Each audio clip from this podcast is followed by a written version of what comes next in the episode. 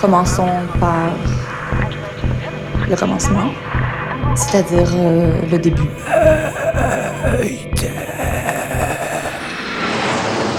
Mesdames, Messieurs, votre attention s'il vous plaît. Mayday, Mayday, quelqu'un me reçoit Quelqu'un me reçoit Antenne dans 30 secondes. 30 secondes. Mayday, Mayday. Transmission sur le 102.2. 102.2. Il s'agit d'un signal de détresse, on doit suivre le protocole. Mayday. Mercredi 18h. Sur Radio Radio Canu. Canu. Pendant une heure, se balader, explorer, interroger, rencontrer, jouer, faire des histoires et en créer. Mayday. Mayday. L'émission qui passe le mur du son. Saison 5. Là, on est un petit peu à la sortie euh, des gens qui bossent. Donc les gens traînent un peu parce qu'il y a un petit coin de soleil. On est dans un coin de la rue où il n'y a pas énormément de commerce actif. Un bar à chicha qui est fermé pour l'instant. Et puis des trucs euh, qui avant étaient des commerces et qui maintenant deviennent des bureaux. Et ben là, on est au 24 rue des Capucins, Puis il y a notre local là. à Lyon 1er. C'est un petit local Il y a une petite devanture, le magasin est assez étroit. 16 mètres carrés, il me semble, un truc comme ça, où au rez-de-chaussée, bah, il y a Bigou Records donc. où on vend des vinyles. Et où moi je donne des cours euh, de batterie dans la cave. Puis je fais pas que donner des cours de batterie, mais c'est mon activité principale. Le local dans lequel on est, en fait, c'est euh, d'abord le local de l'école de batterie, qui est dans la cave euh, juste en dessous le, le magasin. Le local lui appartient. Donc, euh, si Raphaël n'était pas là, euh, le magasin Bigou n'existerait certainement pas. Ça, ça me paraît assez clair. Devant le magasin, il y a aussi un banc sur lequel euh, trône euh, une magnifique plante grasse. Et alors, euh, ce banc est important, tu disais. Et déjà, il y a des gens qui passent dans la rue, qui s'assoient dessus, ils nous regardent, ils nous font un petit signe, et s'ils peuvent s'asseoir, évidemment, tout le monde s'assoit dessus. Et ça crée un truc un peu convivial aussi, je trouve. Ce qui fait que bah, du coup, les gens restent un petit peu sur ce banc. euh, ça crée ouais, un, côté, un côté un peu plus chaleureux, je trouve. En tout cas, moi, c'est un repère pour me dire, tiens, c'est ouvert. Oui, Hein ça c'est vrai, tout à fait. Ouais, des fois, quand j'oublie de le sortir, les gens pensent que je suis fermé, du coup, ils font demi-tour. Mayday présente. 24 rue des Capucins, un documentaire en trois parties. Alors, je m'appelle Raphaël, j'ai 34 ans, je suis prof de batterie, je suis batteur dans un groupe qui s'appelle Boucan, et je fais aussi un podcast avec mon ami Bérénice qui s'appelle La Caverne. Euh, je m'appelle Paul, euh, j'ai 41 ans et je suis disquaire. Dans Bigou aussi, il y a euh, l'orga de concert et la partie euh, label où on sort des disques. 24 rue des Capucins, première partie.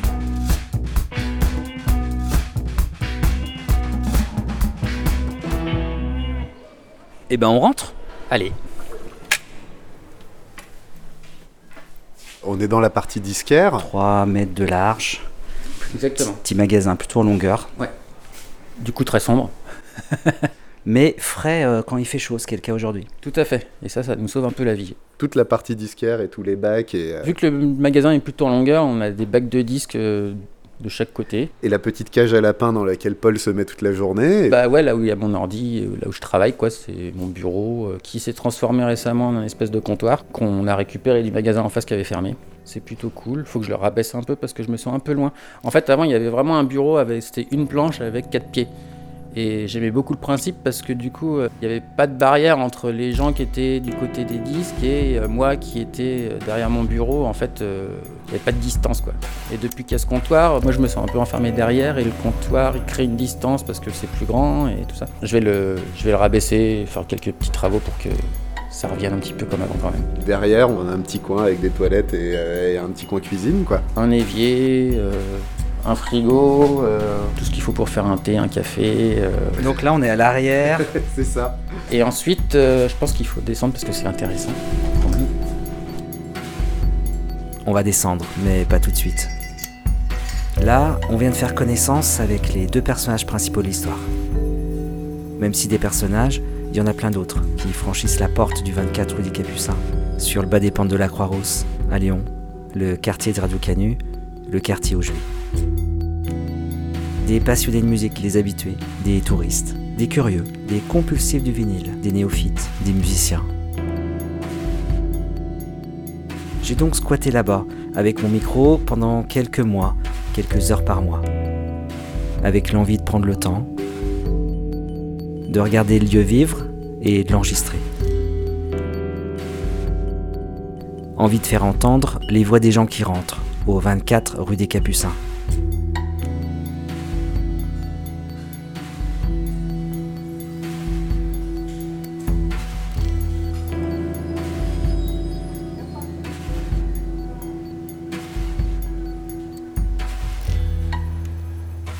On a ouvert en décembre 2019. Je pense que jusqu'en début 2019, euh, c'était même pas une question. Quoi. C'était non, euh, c'est- j'avais pas pensé à être disquaire un jour, vraiment.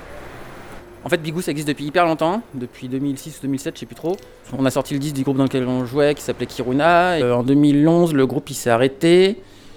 Et euh, le label aussi un petit peu. Moi, je m'en occupais plus parce que j'avais plus le temps du tout. euh, je faisais d'autres choses. Et vers 2015, je dirais, avec Damien, on s'est rendu compte qu'on n'arrivait plus du tout à trouver les disques qu'on voulait acheter pour nous-mêmes à Lyon.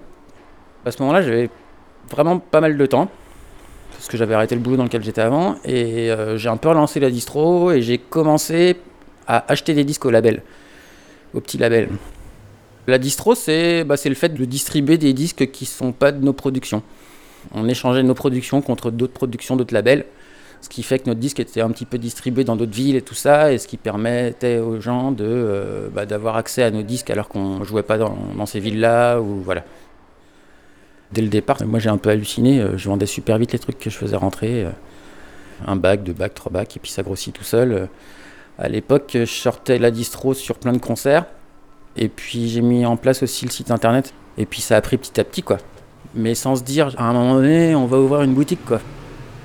Il n'y a jamais eu ce plan-là en vrai. Si tu veux, je peux te raconter ce que c'était avant que Paul arrive, parce que moi j'étais là avant. On a acheté ce local avec mon papa.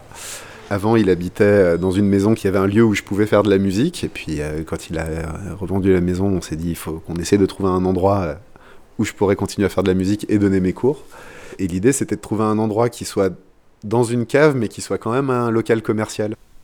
Après un an et demi de recherche, peut-être, on a fini par trouver cet endroit. On a fait beaucoup de travaux en bas, mais, mais en fait, au rez-de-chaussée, euh, j'avais pas de grand projet pour y faire quoi que ce soit. Pendant un an, ça a été un peu l'endroit où on stockait les, outils pour faire des travaux. La bascule, euh, bah, la bascule, elle s'est faite à un moment où euh, il y en avait beaucoup trop. J'en avais marre de voir ça chez moi. C'était dans ma chambre, ça débordait dans le salon. Non, mais je me suis cassé les doigts de pied dessus, quoi. Enfin, tu sais, faire les bacs. On a commencé vraiment à en parler à tout le monde autour de nous. Est-ce que quelqu'un aura une cave ou un endroit dans un magasin qui sert pas ou je sais pas quoi où je pourrais juste mettre ça? Et en fait, un jour, j'ai vendu un disque à Et puis un jour, euh, par, euh, un gars qui s'appelle Benji. par Benji, mon, mon, mon camarade de boucan, Je lui parle de ça et il me fait Ah, mais attends, euh, mon batteur, il a un local. euh. on a appris que, que Paul cherchait un endroit où, où poser ses disques. Et du coup, euh, c'est comme ça qu'on s'est rencontrés et c'est comme ça que le magasin a ouvert, euh, tout simplement. C'est comme ça que c'est devenu euh, aussi un disquaire. Ça veut dire qu'avant, vous vous connaissiez pas tous les deux? Non. Non, non, on s'était déjà croisés, hein, euh, je lui avais déjà acheté euh, des disques une ou deux fois, mais on s'était jamais vraiment parlé. euh. On avait peur l'un de l'autre au début.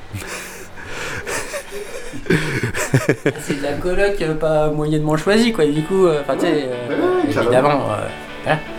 Il y a un peu d'appréhension, quoi. Est-ce que ça va bien se passer Est-ce qu'on va bien s'entendre, tout ça euh, Voilà. Au début, on était un peu sur la réserve, quoi. tu vois. Ouais, je me souviens au début, je t'avais dit Ah, tout ce que tu mets, faut qu'on puisse l'enlever facilement.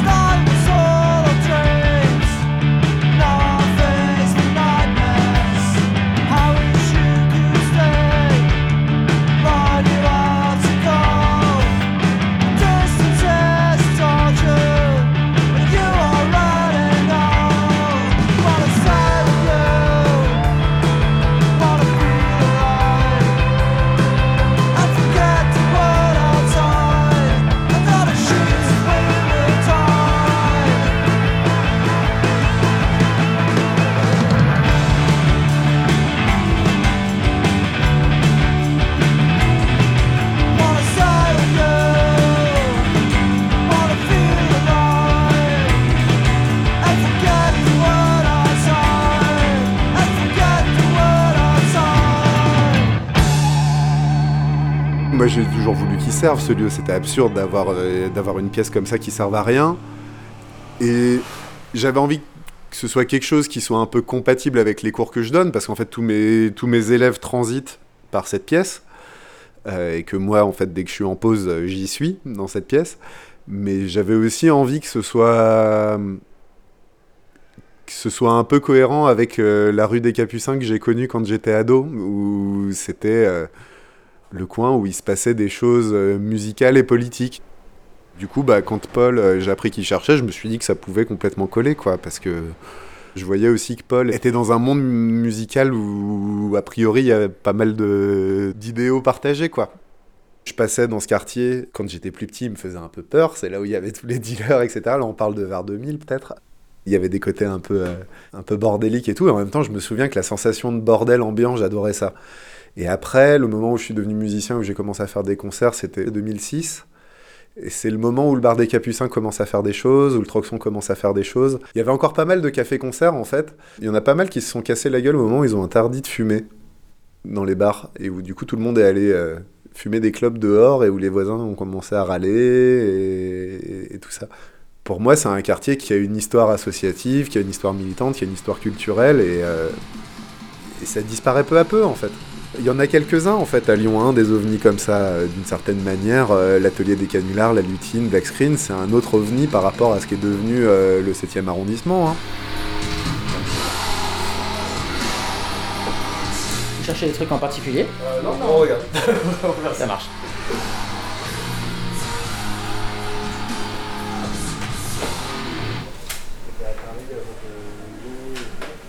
Je suis d'une génération où j'ai toujours acheté des disques, hein, que ce soit les CD, euh, cassettes et un peu, un peu les vinyles. Et ce lieu particulièrement parce que c'est plus euh, mes musiques de prédilection, tout ce qui est noise, euh, metal, musique un peu bruyante. Quoi. Et le vinyle particulièrement ou pas spécialement? Si, si, le vinyle particulièrement, j'aime bien l'objet, j'aime bien le fait d'avoir la pochette, euh, la pochette en grand, et puis j'en ai toujours eu dans ma famille, donc euh, j'ai jamais quitté le vinyle en fait. Après, c'est pas forcément pour le son, le son du CD est aussi très bon, hein, mais euh, c'est vraiment l'objet, le fait d'écouter, de pas pouvoir zapper. euh. Puis autant que je me souvienne, depuis tout petit, euh, avec la musique classique, ensuite les Beatles, les Queen, et puis ensuite le rock euh, au sens large.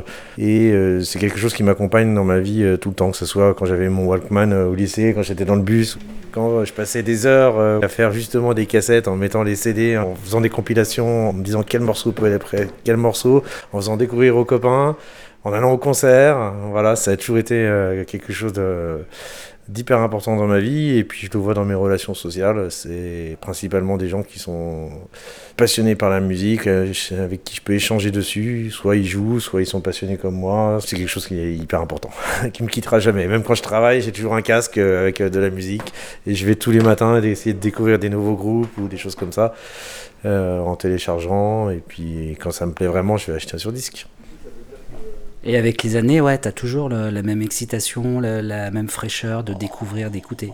Ah ouais, ouais, ouais, il y a toujours des nouveaux groupes qui m'épatent, il y a toujours des petits groupes qui déchirent. Non, ça se tarit pas. Enfin, pour moi, ça se tarit pas. Les groupes de maintenant, ils ont digéré tellement de trucs qu'ils arrivent à nous sortir encore des choses un peu nouvelles.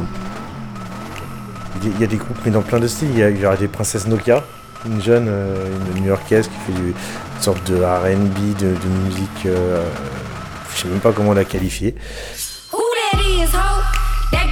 Tomboy. That girl is a tomboy. That girl is a tomboy. Who that is, ho? That girl is a tomboy. That girl Thomas, une quarantaine d'années, euh, développeur web. With my little titties and my fat belly, I could tell your man if you finna let me, it's a guarantee that he won't forget me. My body little, my soul is heavy. My little titties are so itty bitty, I go locomotive, chitty chitty, bang bang. Gold hoops and a name chain, ten boots and like four rings. Missy Elliott can't stand the rain. You playing the same games.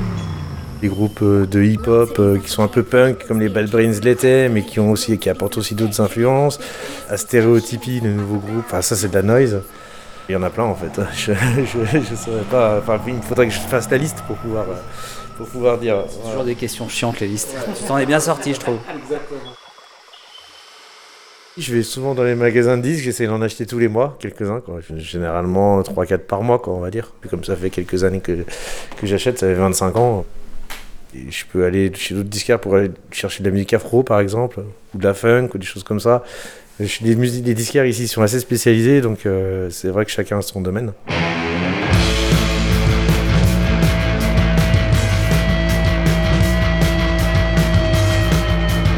T'as acheté un disque alors? Ouais, j'ai acheté un disque, mais en plus c'est un disque qui a rien à voir avec, euh, avec le, le magasin. C'est un disque euh, d'Italo Disco euh, qui, était, qui traînait dans les bacs d'occasion. euh, un petit morceau de 17 minutes, voilà. À la Donna Summer, euh, I Feel Love, une chose comme ça. Bon, bah moi, faut, je faut, faut pas que je tarde parce que j'ai mes gosses qui sont tout seuls à la maison. Alors ils s'autogardent un petit peu, mais voilà. Bon bah oui, faut y aller. Ouais, Ouais, ils ont 12 ans. hein, ouais, ça va, mais bon. C'est clair. Voilà. Ils sont contents là, Ouais. je pense. C'est ça, ouais. Ouais, exactement, ouais. Bon, bah merci, et puis on se, on se voit bientôt de toute façon. Salut Salut Salut USNL, c'est un groupe anglais de Londres qu'on connaît depuis très longtemps. C'est des super gars, on peut dire qu'on est plutôt potes quand même. Et on les a fait jouer un bon paquet de fois à Lyon et on a sorti, je crois, tous leurs disques jusqu'à maintenant. C'est plutôt noise rock avec un petit côté post-punk.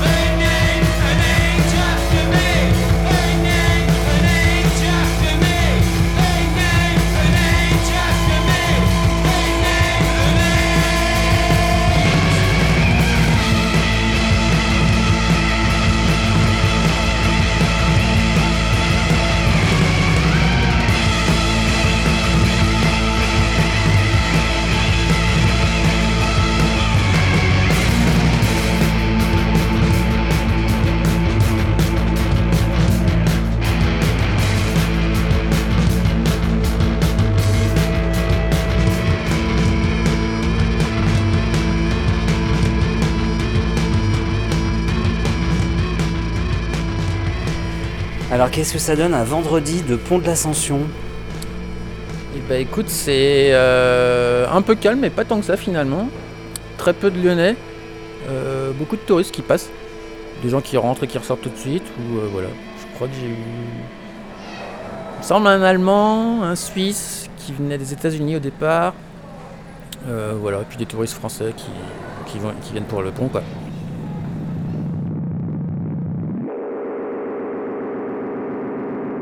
Alors au magasin, les disques ils sont classés euh, plutôt par genre. Il y en a plus ou moins 15 à peu près. Du coup, il y a plutôt le bac euh, groupe du coin et petit label du coin. Ensuite, on a plutôt les trucs rock indé, euh, tout ce qui est punk hardcore, metal, euh, électro, hip-hop, drone, et puis les bacs des derniers arrivages. En fait, au début, je faisais le classement alphabétique. hein. Quand j'avais 3-4 bacs ou 5-6, euh, c'était pratique. Les gens, du coup, ils étaient obligés de fouiller tous les bacs.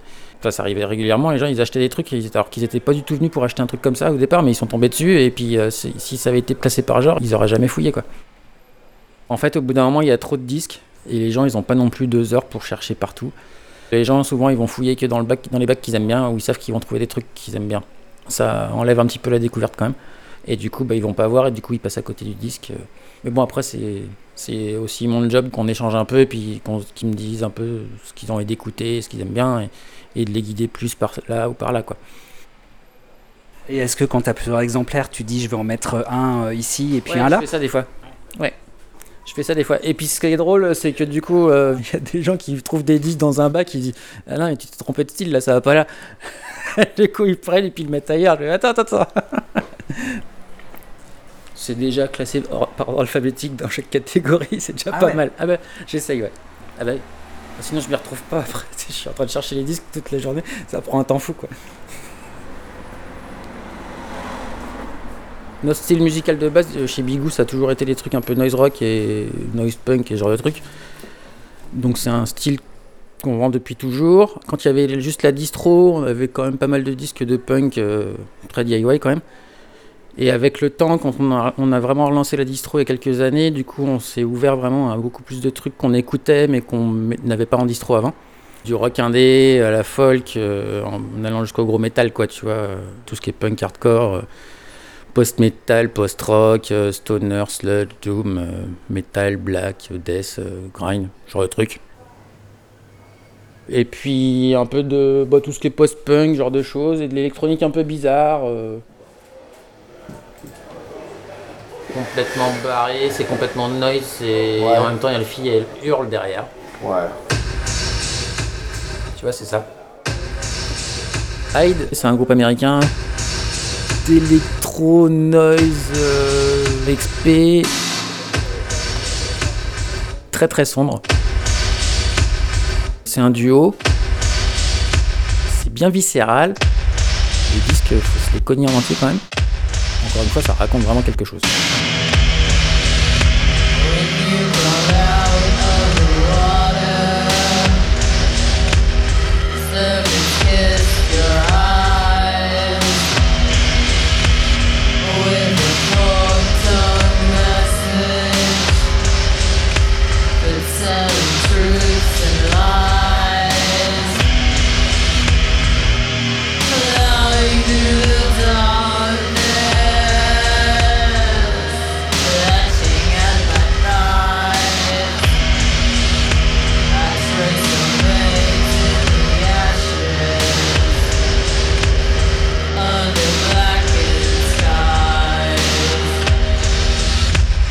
Avant le magasin, ça a toujours eu une place euh, hyper importante dans la vie.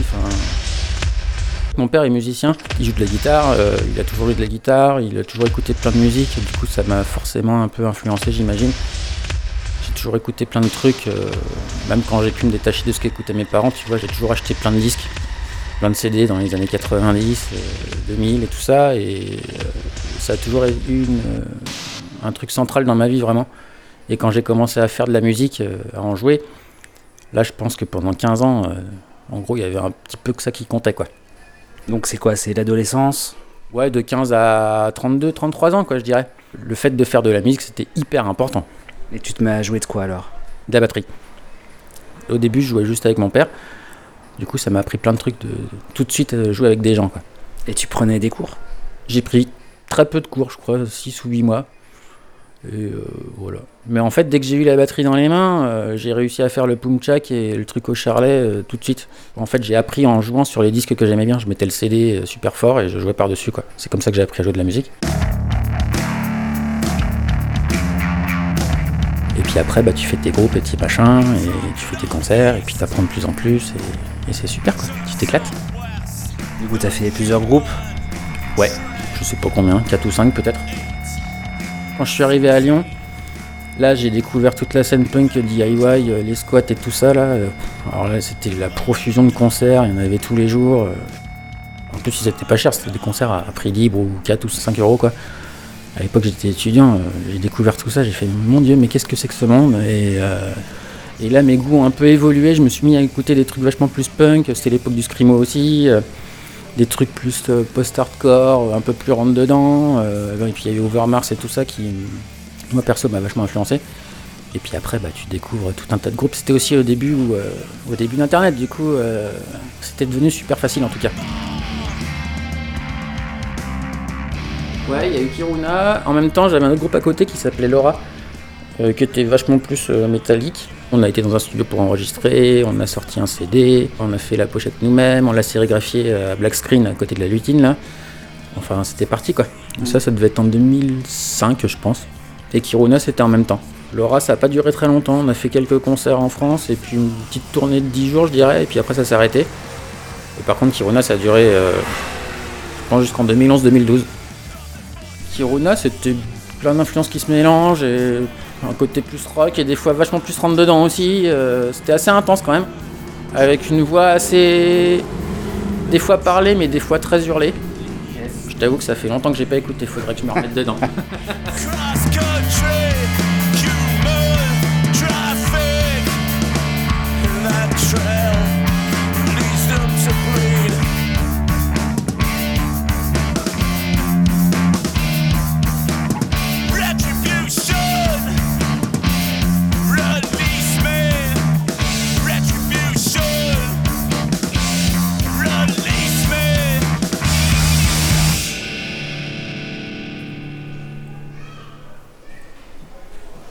il a vraiment pas longtemps, c'est ça Ouais, ouais, c'est ça, il y a deux semaines, je pense. Que dalle, rien. Rien du Genre nulle part, je, vois même pas le disque. C'est ouf. Mais c'est pour ça, je crois que dans l'interview, ils avaient dit qu'ils le sortaient eux-mêmes. Et c'est pour ça que je savais pas si c'était distribué autrement que par leur bandcamp de chez eux. Ben non, je vois pas. Alors attends.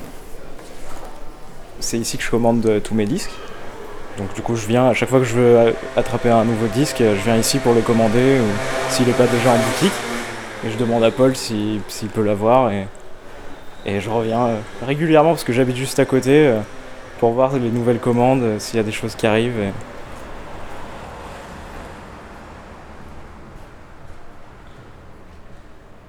Je trouve que sur le disque, il y a un rapport plus particulier à l'artiste. Et en plus, il y a l'objet qui est très intéressant. Il y a plein d'idées très cool sur, euh, sur chaque disque, et sur la matière, sur la, manière d'illustrer les pochettes. J'en achète pas mal. Je sais pas, je dois en acheter pas non plus énormément, mais je dois en acheter, je sais pas, peut-être 5-6 par mois. Un peu plus même. Et donc, euh, je commence à en avoir une petite collection. euh. Mais c'est surtout du, du neuf et des rééditions. Je jette pas du tout d'occasion.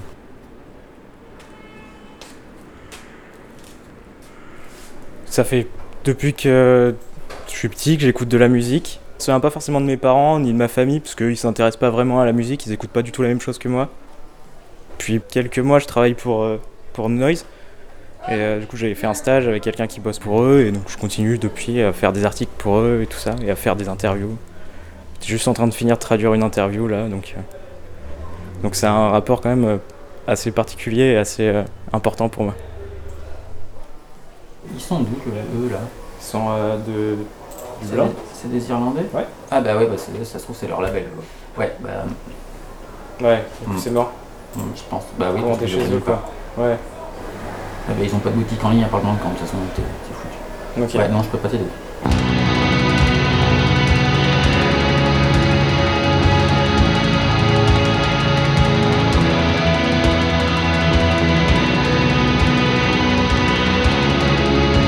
Un single des Slowdive qui s'appelle She Calls. Et c'est euh, ma musique préférée euh, tous les temps.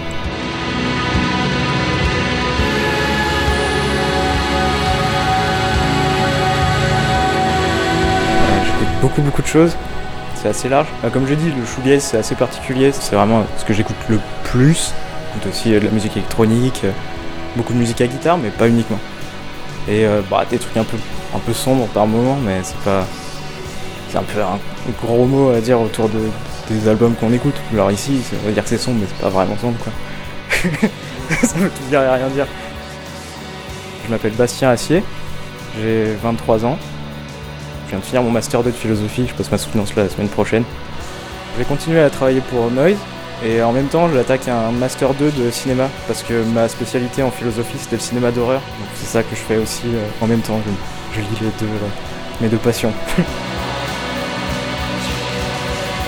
bah du coup à la prochaine. Bah ouais, je te dis juste y a un truc euh, que t'as commandé qui arrive. Ouais. Allez, bon week-end.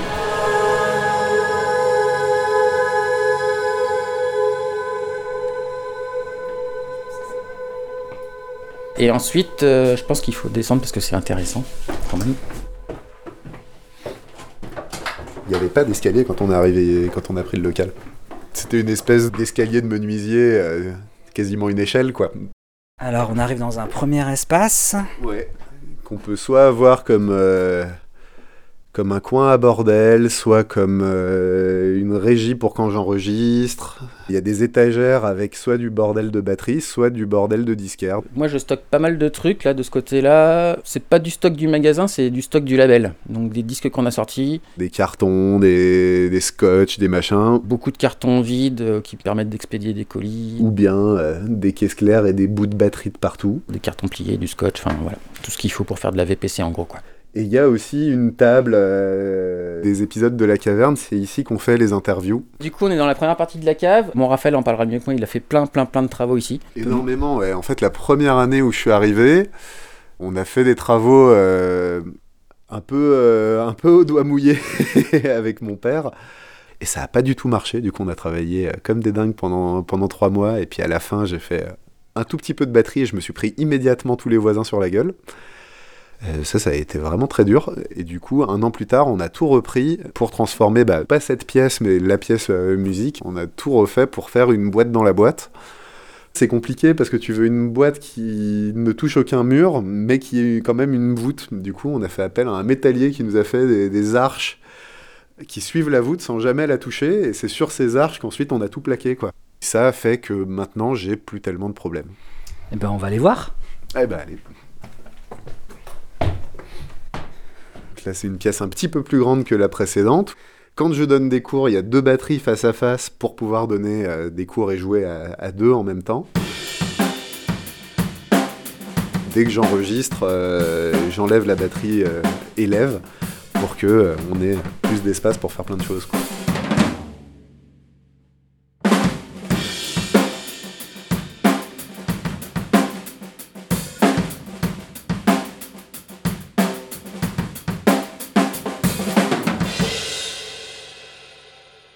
Deux parents étaient profs euh, en conservatoire. Ma mère était prof de piano et mon père était prof de musique de chambre.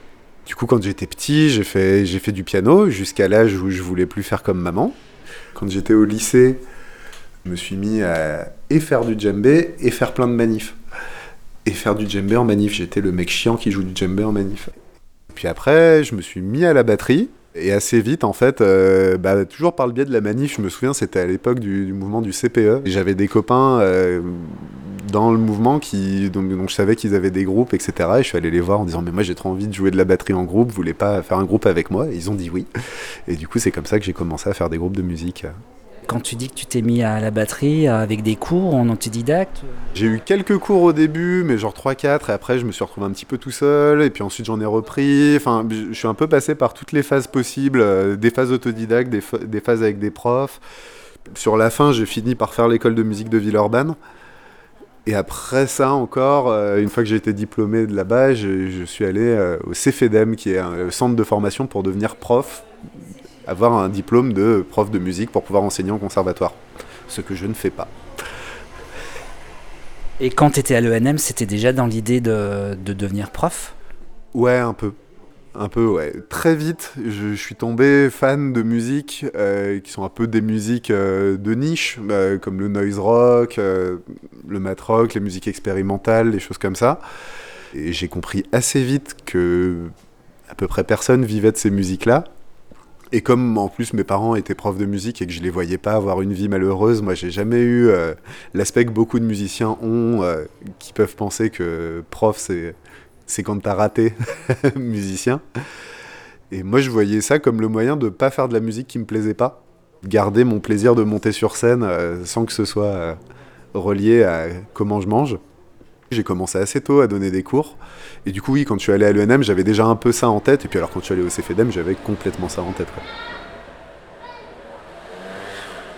Les places euh, dans, des, dans des conservatoires intéressants avec, euh, et où tu vas réussir à avoir beaucoup d'heures dans le même endroit, etc., c'est très très rare. Et en attendant ces places-là, en fait, tes options, elles sont de trouver des petites écoles municipales, des écoles associatives, euh, des choses comme ça. C'est ce que j'ai fait pendant des années, et ça, c'était une expérience pas agréable. T'es payé au lance-pierre, mais c'est pour la passion, tu vois. Et où en fait, t'es obligé d'enchaîner plein d'écoles de musique, t'en as une différente tous les jours, et à la fin de l'année, elles veulent toutes que tu fasses un super concert, et que tu mettes toute ton énergie, et que tu déchires tout, etc. Enfin, énormément d'énergie, j'étais dans dans le vent quoi. Et ça ça m'a pas mal épuisé. Et depuis que je suis ici euh, c'est assez agréable d'avoir tout centralisé sur un même endroit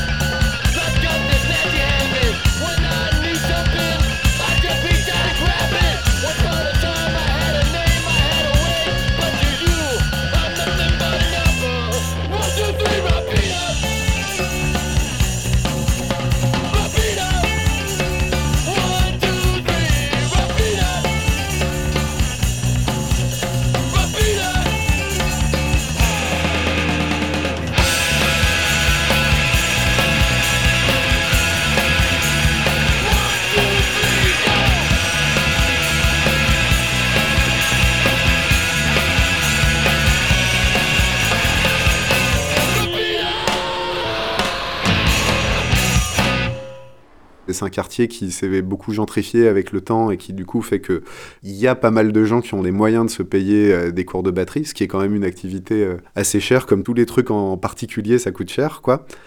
Et du coup, là, on est dans un quartier où il y a pas mal de gens qui sont intéressés par ce genre de choses-là et où il n'y a pas d'antenne du conservatoire, il y a très peu d'écoles de musique. En fait, il y a, il y a assez peu d'offres euh, dans le bas des pentes. Ça fait que très vite, j'ai eu de la demande, ce qui m'a su- surpris. L'idée d'avoir un lieu dans lequel je pourrais faire des choses, euh, y compris juste déjà du point de vue musical, c'était un truc qui me tenait pas mal à cœur de pas être coincé dans des locaux de répétition chers et dans des mauvaises conditions, etc. Les idées DIY, donc euh, l'idée de se débrouiller pour euh, s'enregistrer soi-même, etc. Ça m'a pris assez jeune, quoi. Et du coup, l'idée d'avoir un lieu que je pourrais essayer d'améliorer peu à peu pour qu'il sonne mieux et qu'on arrive à faire des enregistrements chouettes dedans, euh, ça me parlait à fond dès le début, quoi.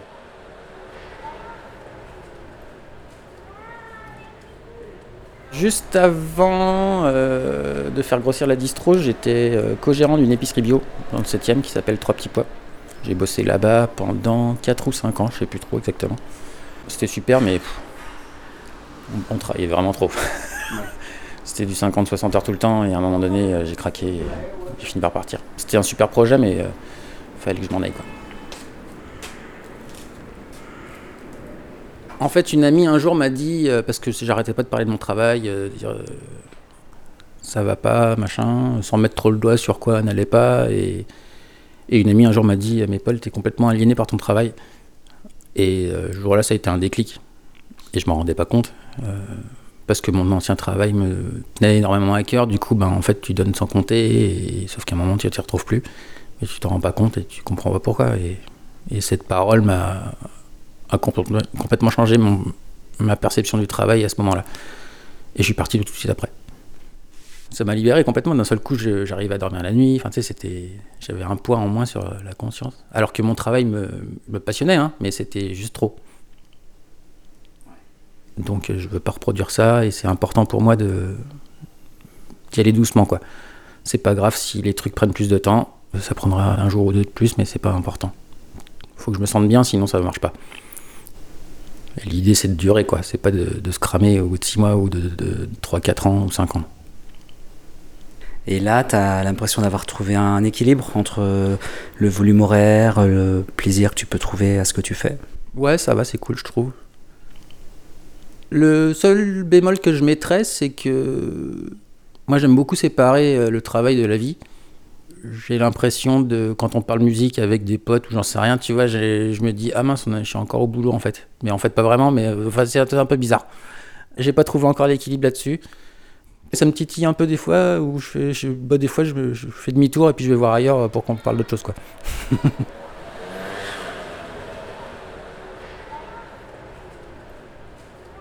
Je me tire un petit salaire du disquaire, qui est, qui est franchement euh, pas énorme. Je suis salarié euh, à mi-temps. Après, l'idée, c'est d'arriver à un SMIC euh, à temps plein euh, au bout d'un moment, quoi. Voilà. Parce que bon. Pour l'instant, ça me va, tu vois, ça me pose pas de, soucis particuliers, tu vois. Faut que je fasse un peu gaffe, mais bon, je sais très bien que pour des personnes, c'est inconcevable.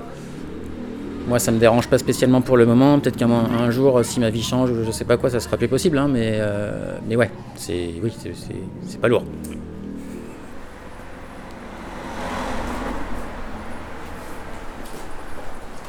Les heures de travail hebdomadaires. Je crois que les horaires d'ouverture du magasin, tout cumulé, ça doit faire 35 heures pile poil. En général, je viens ici plutôt vers 11 heures parce que ça me permet de préparer les commandes et d'être tranquille, il n'y a personne au magasin. Donc c'est évidemment un peu plus que 35 heures par semaine. Cela dit, j'ai trouvé un système là il n'y a pas longtemps et du coup ça me permet de limiter les heures que je fais et de concentrer le temps de travail ici au magasin et pas euh, chez moi. Quand j'ai 5 minutes, je pense à un truc et je fais un truc euh, chez moi. Donc j'arrive euh, de plus en plus à séparer le mois de quand je suis au magasin et le mois de quand je suis ailleurs. Et ça c'est bien. Ça me libère l'esprit quand même, c'est cool.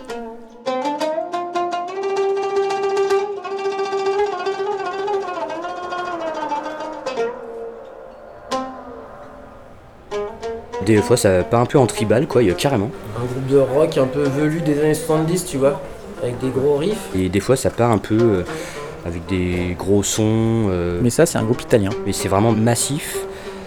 Et à la fois, enfin, c'est vraiment. euh, C'est difficile de l'écrire parce que ça part dans tous les sens vraiment. Ouais, ouais, ouais, ouais, carrément. Euh, avec une voix euh, très lyrique, très chantée, ou en principe j'aime pas trop, mais là y- ça passe bien. Ouais, il y a des passages jazzy, tu vois, des passages un peu black metal des fois, et puis. euh, Franchement, il est génial, il y a cet album. Il est long, on a vraiment l'impression de rentrer dans une histoire, quoi, en fait, euh, longue, une longue histoire, quoi. Il, est très beau.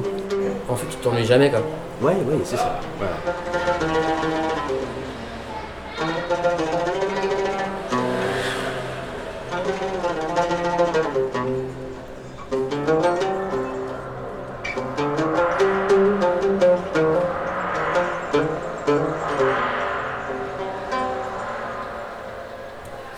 En fait, alors c'est assez étrange, mais euh, j'ai fait plein de trucs depuis ce matin chez moi, et puis en fait, euh, là je, savais pas trop quoi faire, et du coup, euh, je savais qu'il fallait que je récupère un vinyle. Au final, j'en ai pris un deuxième, donc je suis bien content. Là, et je vais, et puis voilà, donc j'ai chopé une petite bière, et je vais boire une petite bière avec Paul, quoi. et, euh, tranquillou. Tu peux me dire ce que tu viens chercher comme disque aujourd'hui? Alors, c'est le Mesa, et euh, cadeau pour ma petite sœur, et puis là, je viens de choper le Worst Nation. C'est un peu grind nouvelle génération, on va dire quoi. et, euh, bien, bien, bien bourrin, avec gros son, euh, limite métal, quoi. et, euh, Ton rapport à la musique et la place que ça prend dans ta vie bah, intéressant, mais à, à- à peu près tout, on va dire quoi. ça fait longtemps que je fais des groupes, hein, et, que j'écoute de la musique très très longtemps. Au début, c'était vraiment metal, euh, punk, hardcore. Puis en fait, maintenant, j'écoute de tout, quoi. Enfin, soit du jazz, de l'électro, de la new wave, et toujours du punk. Plus je vieillis et plus, euh, plus je m'enrichis, on va dire quoi. Je fais de la batterie dans, dans l'AS quoi. À l'AS, c'est du punk euh, hardcore, ou alors c'est rapide, ou alors c'est lourd, mais il y a pas mal de contrastes et les morceaux sont pas longs, de l'ordre de 1 minute 30. Pierrick euh, Marin, mon âge, ben euh, 43, mais puis là, je viens de d'arrêter mon taf après très longtemps. Euh, infographiste, je faisais des sites web. Là, je me suis mis en artiste-auteur en fait, et du coup, ben, je dessine, euh, puis je fais de la musique. Ça m'arrive de m'asseoir euh, avec une bière, machin, en fu- en fumant des clopes, et euh, d'écouter que de la musique. Ça m'arrive quoi, quand je suis trop vanné, ça, et c'est des très beaux instants. Sinon, en règle générale, oui, enfin, j'aime bien faire des choses, dessiner par exemple. Est-ce que c'est un, souvenir disque important pour toi, voire un morceau important? Knut, ben clairement, euh, si un jour le Challenger sortait, je serais assez preneur quoi. Challenger, le troisième album de Knut, c'est un groupe de Genève en Suisse. Une espèce de hardcore metal, mais noise et un peu mathématique, ça veut rien dire ce que je dis, mais c'est rempli d'énergie, c'est assez ouf. Euh, sur Challenger, le son est hyper froid.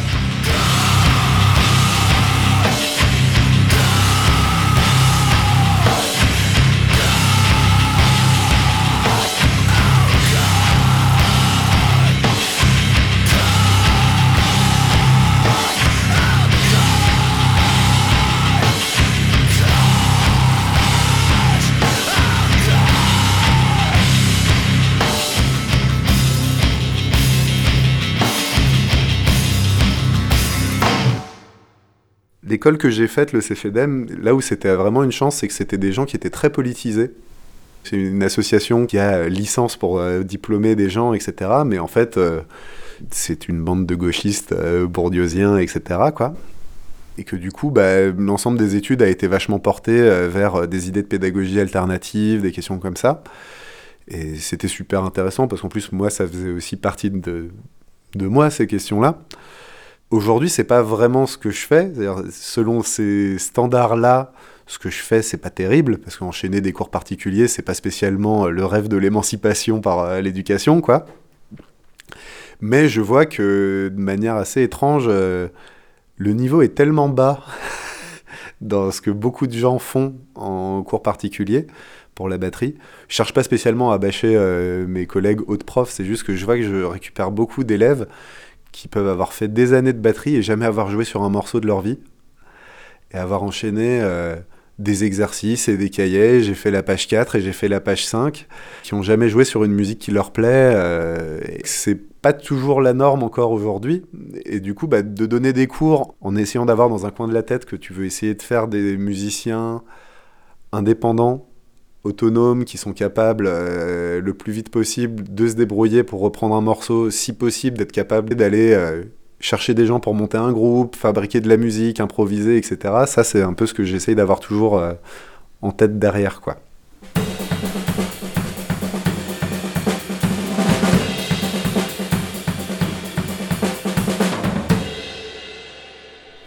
Alors moi j'ai fait des trucs qui n'ont rien à voir à chaque fois. J'ai fait des études de géographie au début.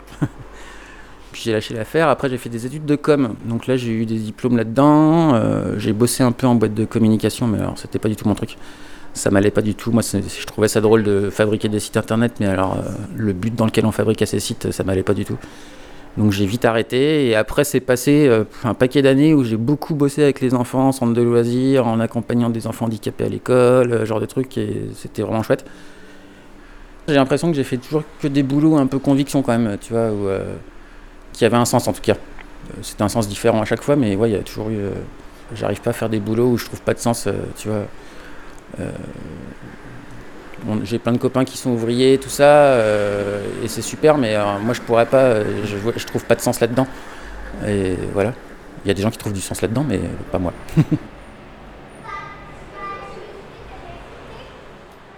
La notion de plaisir, elle est, c'est ce qui nous motive depuis le début. Je veux dire, s'il n'y avait pas ça, je leur, on le ferait pas quoi. Enfin, moi, je le ferais pas.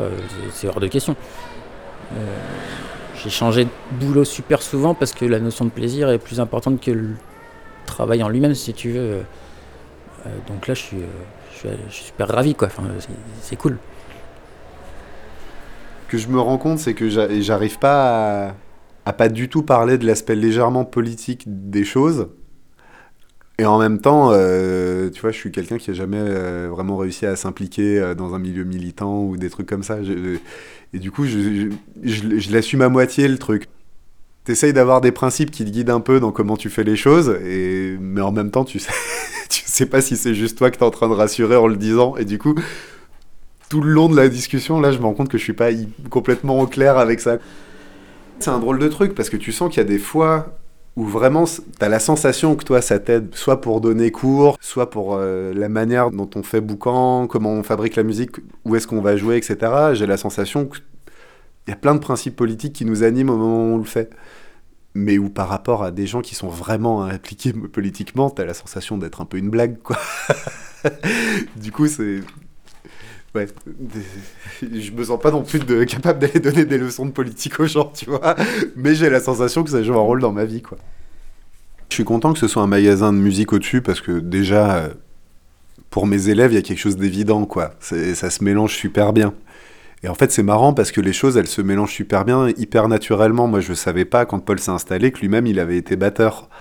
Et, du coup, euh, des fois, je remonte de cours et puis je vois Paul demander euh, à l'élève suivant Ah, tu bosses quoi en ce moment? Enfin, du coup, je vois qu'il y, a un- lien qui peut se faire des fois, euh, alors que c'était pas du tout prévu.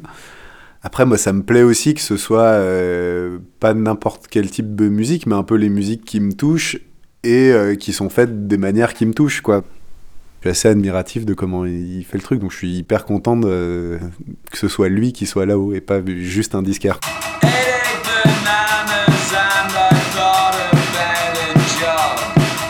Girl band, ça peut être de la noise, de rock, ça fait un peu post-punk je trouve sur les bords des fois. Et puis euh, il y a un côté euh, club quoi. T'as envie de gigoter sur place. Mais en même temps la musique est vraiment bizarre, c'est, tu peux être complètement expé, dissonant, euh, machin, mais tu sautes quand même.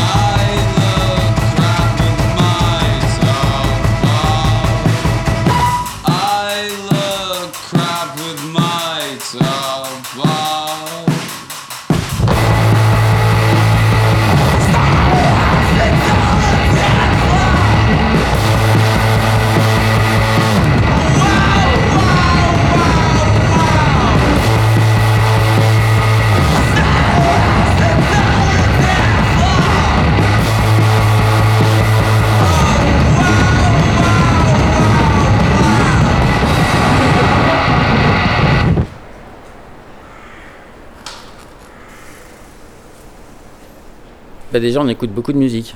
On fouine pas mal, on cherche des trucs. euh, on me parle aussi beaucoup de choses, de groupes, d'artistes que je connais pas du tout. Et euh, du coup, ça éveille ma curiosité.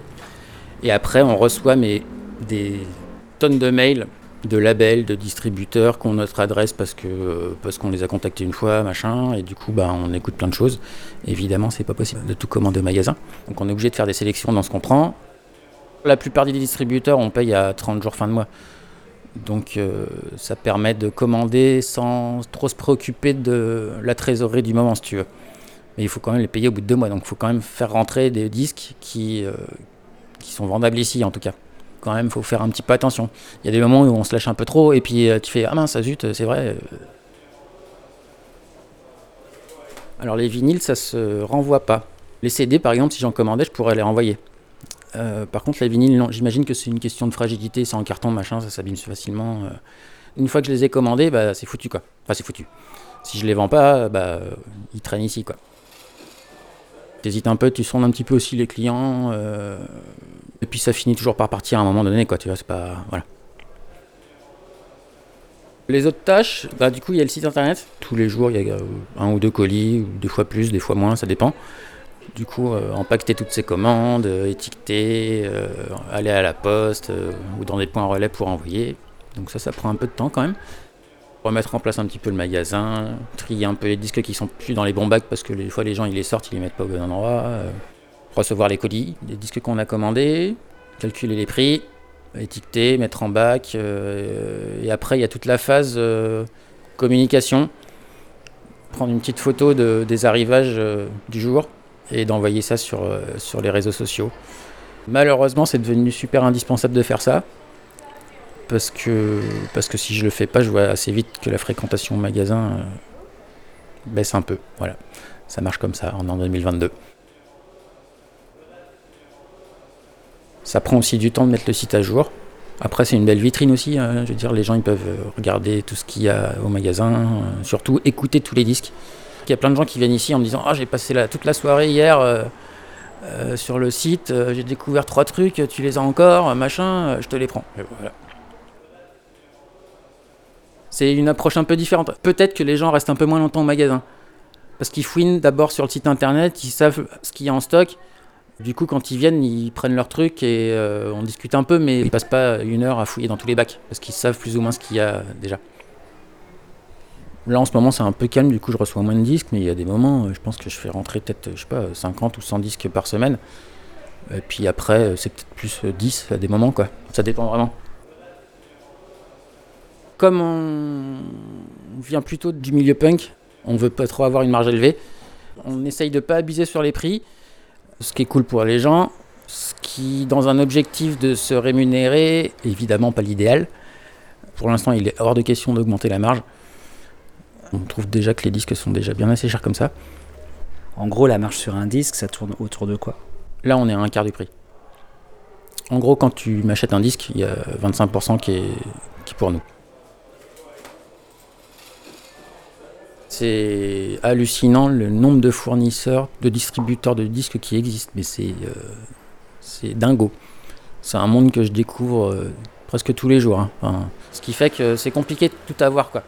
Je sais pas combien on en a là pour l'instant, je dirais peut-être 10 ou 15. Il y en a certains avec qui je bosse plus régulièrement que d'autres, euh, ça dépend. Vu le style musical qu'on fait, notamment tous les trucs de métal, euh, trucs un peu bourrins, euh, il y a un, distributeur principal chez qui je commande quand même pas mal. Pas mal parce que parce que c'est notre spécialité et que je sais que les autres disquaires vont jamais commander chez eux, tu vois. Donc c'est notre créneau et c'est notre c'est notre niche quoi. Il faut toujours calculer les trucs entre euh, euh, est-ce que je me, peux me permettre pendant un mois de pas avoir euh, une ou deux références qui se vendent très régulièrement pour commander d'autres trucs? Enfin, tu vois, c'est c'est un peu un casse-tête, tu vois. Je voulais bien vous prendre le casque. là. Hop. Connais la carte. ouais. Ouais, carrément. Alors, Caspian. Et ben, ça nous fait 23,50. Ouais. C'est un vinyle de Caspian, il s'appelle On Circles. Je crois que c'est le dernier, mais en tout cas, je les ai vus en concert récemment, j'avais bien aimé. C'est quoi comme genre de musique? Post-rock, C'est presque post-metal, mais finalement sans le, sans le cri. Quoi. Bah, base, je viens de Toulouse, donc non, je, je t'ai jamais vu ici. Je passais sur Lyon, j'avais un peu de temps, et du coup, je me suis dit que euh, je passerais par ici. J'aime bien me balader dans les boutiques de vinyle que je connais pas en général, euh, dans les villes que je connais pas. Ouais, j'aime bien euh, les vinyles. Alors, euh, bon, pas, j'en achète pas tout le temps, tout le temps, parce que c'est quand même un peu cher. C'est des, beaux objets euh, globalement. Quoi. C'est vrai que celui-là, par exemple, euh, le Caspian, bah, en écoutant en numérique, j'avais pas vu qu'il y avait des petits cercles sur la pochette, alors que l'album s'appelle On Circles, et c'est quelque chose qu'on peut pas voir sur un format numérique typiquement. Donc ça participe aussi à, l'écoute, quoi. Surtout sur des trucs instrumentaux comme le post-rock où t'as pas de paroles, enfin, faut t'imaginer un peu quelque chose en écoutant. Chez moi, je les, affiche au mur en fait. J'ai des petits cadres comme ça et en fait, on peut les facilement les enlever, les remettre. J'aime bien les changer suivant l'humeur, suivant la saison. Euh, là, on a fait une édition euh, Noël. Je sais pas si vous voyez l'album de Kailan Mikla, un groupe euh, islandais. C'est une super belle pochette qui fait très hiver avec une sorte de reine des neiges un peu fantastique, fantasy là. C'est c'est assez chouette. J'ai découvert assez tard la, la musique vraiment, c'est-à-dire vers les 15 ans. Tout ce qui est rock, metal. Euh, Maintenant, c'est vraiment une place très importante dans ma vie. C'est-à-dire que c'est un truc qui m'aide à, me recentrer sur moi-même un peu. C'est quelque chose qui, pousse à l'introspection. Et ça, me, ça, me fait beaucoup de bien, quoi. C'est vrai que je pourrais pas imaginer la vie sans musique. Ça serait, euh, une vie euh, peu triste. J'ai la chance d'avoir un boulot où je peux écouter de la musique en même temps. euh, je, peux, je peux m'écouter le soir en m'endormant. Elle m'appelle Robin, j'ai 28 ans et euh, je travaille dans un bureau d'études en mobilité, donc pour conseiller les collectivités euh, sur les politiques de transport, déplacement, euh, voilà. À Toulouse, du coup. Eh bien, merci beaucoup. Et puis, bon merci. séjour ailleurs. Merci. Moi, je, re- je repars demain. Bonne Bonne journée. Au revoir. Salut. Merci.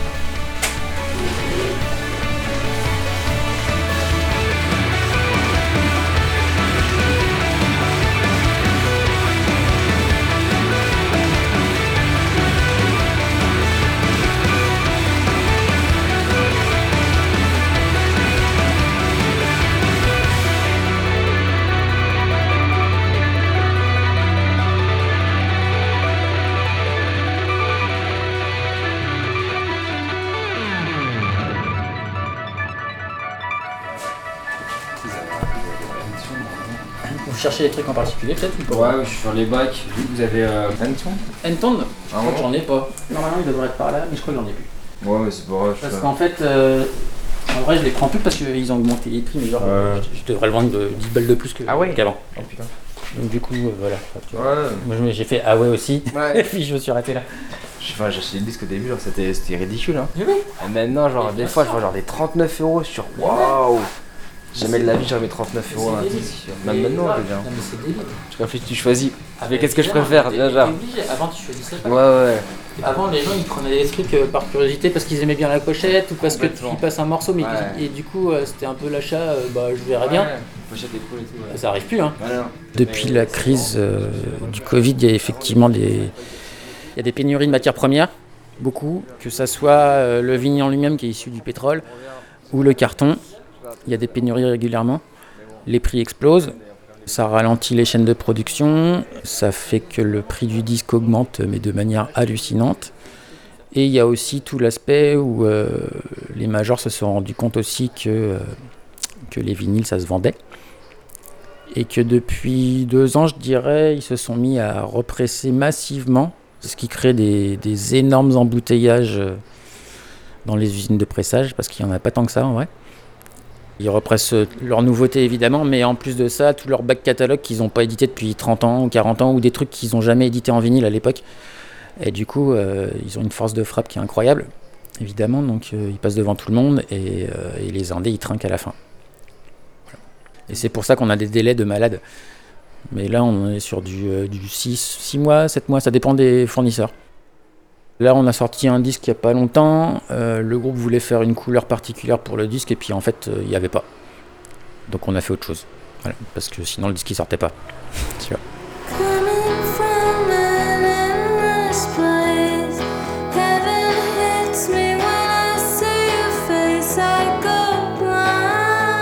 Produit, notamment sur ces deux albums, là, il y en a un qui est là, tu vois celui-là. Le travail sur les voix est assez impressionnant en termes de production. Je déteste ça habituellement, les, les voix euh, passées aux effets, à la moulinette, aux grosses réverbes, parce qu'ils sont bien numériques. Il y a un petit, une petite touche à la succès, il y a un côté très 60 des fois, c'est marrant, presque qui presque en décalage. Dans les sons de grave, les côtés un peu tanguy, euh, les sons de basse un peu, tu vois, filé plat. euh. et ouais, c'est assez classe.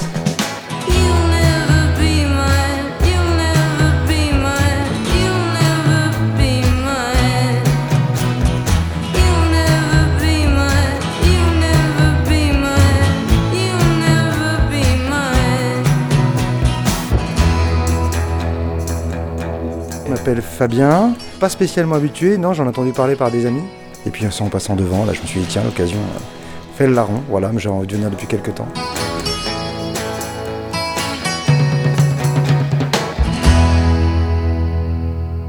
Oui, j'essaie d'y aller mollo quand même, parce qu'on devient vite compulsif et ça, surtout aujourd'hui avec les tarifs pratiqués, ça coûte vite extrêmement cher.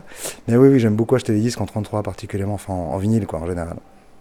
Il y a une vingtaine d'années, acheter les disques en vinyle, c'était euh, beaucoup moins cher que les CD. Comme euh, voilà, en tant que musicien et puis bon, euh, bon consommateur de musique, j'aime avoir les objets et j'aime pas spécialement écouter en MP3, même si je le fais forcément en streaming. Je préfère avoir l'objet à la maison. Et c'est vrai qu'à l'époque, on avait un CD pour, j'ai encore parlé en francs, hein, pour 100, 120 balles à la Fnac, 120 francs à la Fnac, quand on pouvait acheter pour 5 ou 6 francs à l'époque un vinyle, en occasion, en occasion bien sûr, des vinyles qui étaient pas toujours en super état, mais qui étaient d'époque, et puis souvent qui avaient des mixages aussi originaux.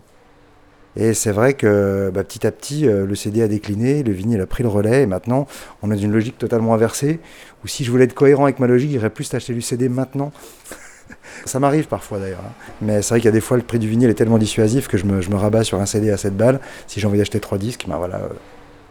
Le pressage des vinyles, il n'est pas toujours super bon.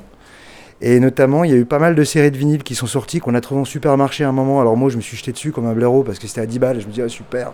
Et voilà, et résultat des courses, ben, j'arrivais à la maison avec des disques qui étaient, euh, qui nazes. Il faut bien le reconnaître, qui sont pas vraiment écoutables. Titre d'exemple, j'ai acheté le premier album des Who en 33 tours à 10 balles dans un supermarché parce que je trouve que la pochette, elle est magnifique. Et j'ai une excellente version qui a une vingtaine d'années, euh, coffret de luxe, édition remasterisée, qui est en CD, mais qui sonne 10 fois mieux que le disque 33. Et le disque 33, il est quasiment inécoutable. Bon après-midi. Tu m'envoies un petit mail quand tu as reçu le, le disque Merci, salut. Salut. Au revoir. Au revoir, le Luxe. Au revoir le luxe. Fin de la première partie. À suivre. La semaine prochaine, on retrouve Paul et Raph et tous ceux et celles qui rentrent au 24 rue des Capucins. C'est un peu compulsif, j'essaie de me calmer. J'ai des périodes, des périodes où j'achète rien, et puis d'autres où euh, ouais, je, je- je suis sans arrêt en train de fouiller. Le label, il est né euh, un, un peu au hasard? Je suis rentrée parce que ça avait l'air de vendre des disques un peu plus indés et je me suis dit que c'était plutôt là que je pourrais trouver euh, un vinyle pour mon copain. La musique, ça, ça commence par des vinyles, euh, oui, de jazz, euh, quand j'étais tout petit, de, de mon père. J'ai pas de formation musicale, j'ai vraiment tout fait euh, sur euh, essayer de reproduire des trucs sans jamais euh, apprendre des morceaux. Je sais quasiment rien jouer, à part euh, les morceaux de mes groupes. On s'est jamais projeté dans l'avenir avec ça. De toute façon, nous, on savait pas ce qu'on faisait après le concert qu'on allait organiser le lendemain, si tu veux. Je suis toujours surpris de voir qu'en fait, il y a aussi des discours encore euh, vachement euh, machistes dans certaines scènes et tout ça, des attitudes très virilistes aussi. Moi, ce qui me plaît en musique et dans la compo collective, c'est quand on termine un morceau, je suis surpris qu'il ait cette gueule-là. J'étais déjà passée devant, mais j'étais jamais rentrée euh, parce que je n'avais pas de platine vinyle jusqu'à présent. Et euh, on m'en a offert une à mon anniversaire. Et donc, du coup, euh, maintenant, je peux rentrer dans ce magasin-là. On cherchait euh, des labels, puis on a pensé à Bigou, parce que c'est là où, euh, moi personnellement, c'est là où je vais acheter euh, la plupart de mes disques. Je suis très branché aux ondes sonores. euh, je suis toujours curieux de, de l'effet de la musique, euh, pas seulement au niveau mental, mais aussi au niveau physique.